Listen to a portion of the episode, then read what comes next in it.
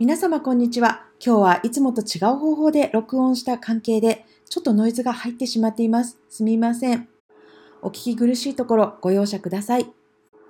では、今週のバイツ、お聞きください。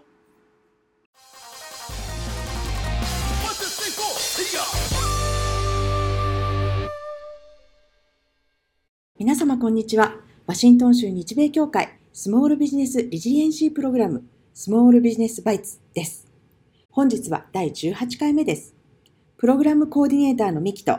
リードアドバイザーのかなこがお送りします。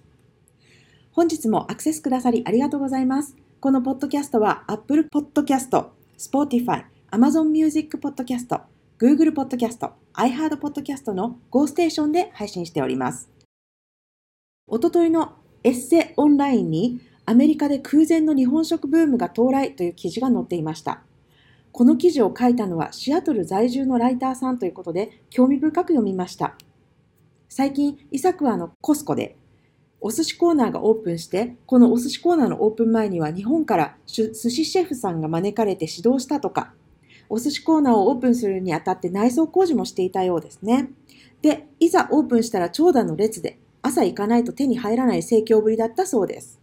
パイロットプログラムとして始まったようで、これで成功すると全米のコスコにこのお寿司コーナーができるそうです。私は並ぶこととか全く知らず、月曜日の夜仕事帰りに寄ったら何の問題もなく帰ってしまったので、長らくご無沙汰のお刺身の味に家族全員舌包みということになりましたが、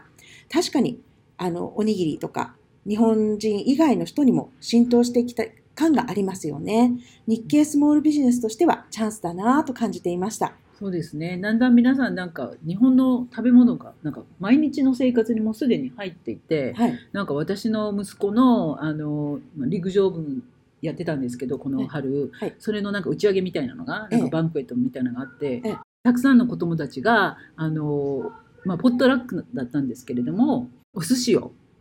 お家から、まあ、手作りではないんだけどもいろんなところで買ったお寿司をみんなたくさん持ってきてたっていう話を。すごいですね、うん。えー、だから子供たちはみんなもうなんかお寿司大好きみたいな。もちろん多分巻物だと思うけれども、裏巻きの、でもみんなお寿司いっぱいお寿司はいっぱいあったよっていう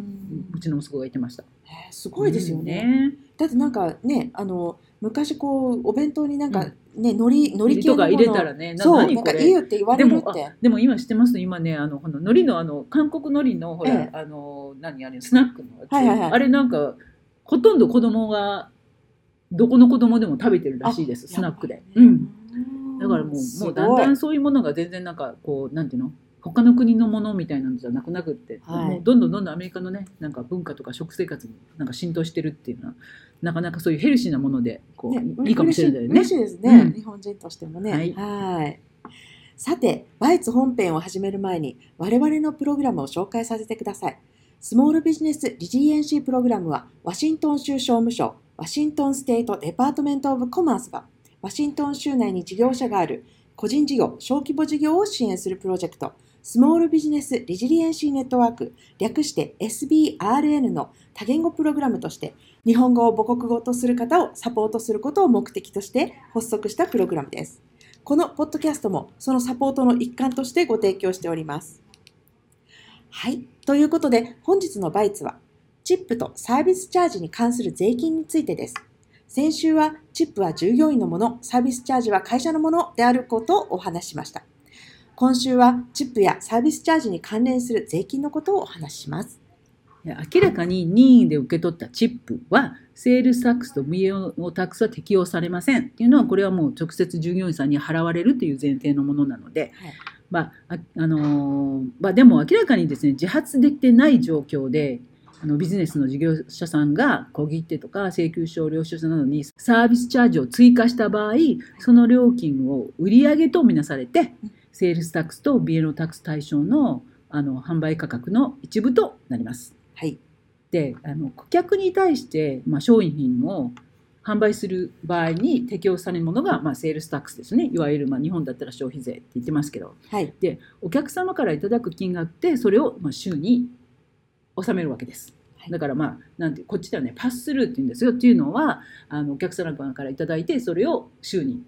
まあ、自分がこうエージェントみたいな感じでそのお金をそのまま収入を納めると。はい。で BNO はですね事業税なのでこれはビジネスそのものが税金として納めるものであのこれをその何て言うんですかお客様に何パーセントとか言ってチャージするものではないですけど、まあ、一応これはもうもう事業としてすることにしてのタックスっていうふうに考えてもらえばいいと思います。はい。では、非課税のチップはというと、例えばチップジャーですね。お店のあのレジの近くにこうチップを入れる瓶などが置いてあって、それにお金を入れるというもの。で、えー、と顧客が自発的にお金を入れた場合は、それは明らかに自発的な謝礼なので非課税となります。また、チェックや請求書などに記載された合計金額を超える現金を自主的に置いていった場合は、その金額は明らかに自主的な謝礼となりますので非課税です。それとか、チップの金額をレシートの空欄のところにお客さんが自主的に書き込んだ場合は、そのチップは任意なので非課税です。というように、お客様が任意で追加したものの場合は非課税というわけですね。では、課税になるようなものはどんなものなんでしょうか？前回から言ってますけれどもサービスの提供前にサービスチャージの額を合意されているような場合つまり請求書とかい契約書とかに、あのメニューとかにあのメニューとかねチョックなどにあらかじめですねサービスチャージを加算しますよってよくありますよね、はい。こちらでもレあのレストランとか行くとメニューの一番下の方に、あの例えば20%の,、うん。あのまあ、こちらではオートグラチュイティって言ってるかサービスチャージって、まあ、同じことですけれども、はい。あのそれがあの記載されたりとかしてでその金額が請求書にも自動的にこう生産するときに加算されてであの顧客側が請求されたサービスチャージを修正とか除去するってみたいなことはできない。だから本当に強制だから払わなきゃいけないっていうのものですので、はい。えーリーテールタックスとかその BNO タックスの対象となるわけですよ。っていうのは結局だからこっちからくださいって言ってるものなので、うん。まあ、売上の一部となると。はい。で例としては、まあ、レストランでメニューとかに記載されているポシにポリシーに基づいてじゃあ5人以上のグループには18%のサービスチャージを請求書に追加してますとか書いてあるとしますよね。そうすると5人グループの食事代が100ドルで,、はい。でそれに対して10 18%の強制したサービスチャージが加算されて、うん。あの税金前の支払いが118ドルとなりますと。でそれに対して sales tax が何パーセントっていうのがついて、はい。ましてはそれが、えっ、と、あれですよね、あのレストランの授業の場合だったら、その、定期的にその BNO というものを払わなきゃいけないんだけども、そそれに対して BNO が、まあ、適用されるっていうことですね。はい。で、それからレストランとかで最近アプリとかな何かしらデバイスを使って顧客が支払いするシステムになっているところがだんだん増えてますよね。はいで、そこが空欄ではなくてあらかじめもう強制的に金額が入ってるような場合は、あのまあ、任意ではないっていうふうに考えてもいいと思いますし、あの多分入ってても多分こう調整できるカスタムとかってありますよね。はい。そういうのであればそれは本当にもうあの任意で自分たちで voluntary にやってるものなので、まあ、その sales tax の対象とかにはなりませんけどあの謝礼が任意であるとめあるっていうことはやっぱりそのじビジネスをやってる側が、まあ、ちゃんと明確にしておかなきゃいけないってことですね。はい。であのあるいはデフォルトの金額をゼロにするなどのそういうさっき言ってたシステムとかにあったらそういう自由にこうカスタマイズできるっていう場合であれば、あのいいんですけども、まあ、それも顧客にちゃんと明確に認識してもらうことが大切です。はい。まあ、チップはあくまでも顧客の自主的な謝礼ということを念頭に置いていけば、まあ、混乱しないということですね。そうですね。では、なんか今日はあのまた大変なことがあったらしい今週のかなこのバイツよろしくお願いします。はい。で、今日はですね、このなんか今いろいろですね、私自身もなんか E メールと銀行から E メール見て、あおっと思ったんですけど、6月のなんか仲間か、はじまあ、初めから仲間ぐらいにものすごいなんかサイバーアタックがあって、ええそれがですね、結局はそのソフトウェア、よくあの、これは、えっ、とあの、企業が、大きな企業が使っているですね、なんかファイルトランスファーですかね、はい。のソフトウェアで Move It っていう、Move It という、あのーソフトウェアを使ってる大きな企業さんとかいっぱいあるらしくて、はい。それを使っている企業が結局すごいサイバーアタックに遭ってしまったと。で、その、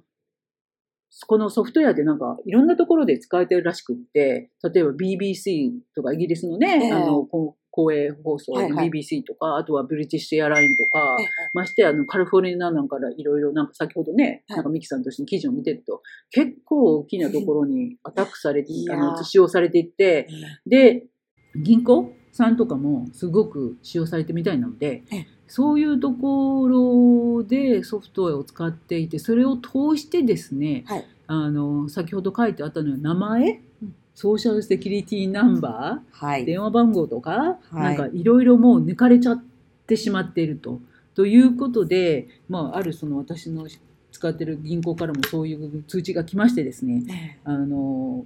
まあ、プリコーションをちょっと気をつけて、まあ、あの、なんかのアクションを起こした方がいいっていうことで、結局はだから名前取られてるかもしれないし、ソーシャルセキュリティ番号ももうすでに取られてるかもしれないので、まあ、モニクレジットレポートをちゃんとモニターしろとか、はい。あとはフリーのそのクレジットレポートを出してちゃんとあの見なさいよとか、えであとは、まあ、 fraud alert をあの、まあ、ちゃんと入れておいた方がいいと。 fraud alert はなんかあのあれみたいですね。あの3つのあの FICO score の company ありますよねあのエクスペリアン、イクイファックス、トランスユニオンはい。これはあの fraud alert を入れるだけではあの確か無料だったと思うんですよ。うんうん、もうできるんでね、まあ、それやった方がいいと。そうですね。うん、で、あのーあとは、まあ、そのクレジットスコアを見れないようにとかそのクレジットスコアにこうアクセスできないようにフリーズさせる。でこのフリーズはちょっとあの多少お金かかるんですよね毎月いくら、でもまあ私一応前にもちょっといろいろあの言いましたけれどもはいあの勝手にアイデンティティ取られてなんか必要保保険を勝手になんかアプライされたことがあるのでその時にも全部私のは、まあ、全部フリーズさせてます。うん。っていうこともあるので、ええ。皆さんちょっとこのもしかしたらかなりの数であのいろんなところの大きな企業があのブリーチされたらしいんで。大変ですね、ちょっとうんね。ね。だから知らないところでもた私たちの情報がまた漏れてる。すごいなんか量で漏れてる可能性があるので皆さんちょっとあのねなんかのあのクレジットスコアのレポートとか見たりとかあとはやっぱりその,、クレあのフロードアラートとかを入れたりとかええ。してちょっと注意された方がいいかもしれません。はい。はい。ねえ、なんかまあ、ちょっと、あの、これからもうちょっと出てくるかもしれないですよね。そうですね。いろんな会社がまだそうやって認めてるところなんか企業でここはい。やられましたって認めてるところは、ええ。まあなんかあのネットでいろいろ出てるんだけども、ええ。もしかしたらまだ自分たち認めてない会社が銀行間でもあるかもしれないから。だからちょっとそれを前もってちょっとね、はい。あのーなんか擁護策といいますかチェックしといた方がいいかなって思います。はい。よよかよかったかもしれないです。こここで聞けてね。そうなんですよね。さっきうん、でなんかスモールビジネスのそのタックス ID とかもはいなんか影響したっていうはいふうにも書いてあったので。うんはいだから個人情報じゃなくて会社の情報もちょっと持ってかれてるっていうことがあるので皆さんスモールビジネスされてる方ご注意ご注意ください。はい。はい。というわけで、今後もスモールビジネスバイツとして皆様に役立つ情報を隙間の時間にお聞きいただけるようなポッドキャストを配信していく予定です。ぜひ、ワシントン州日米協会のスモールビジネスバイツをフォローよろしくお願いしますね。ではまた次回。さよなら。さよなら。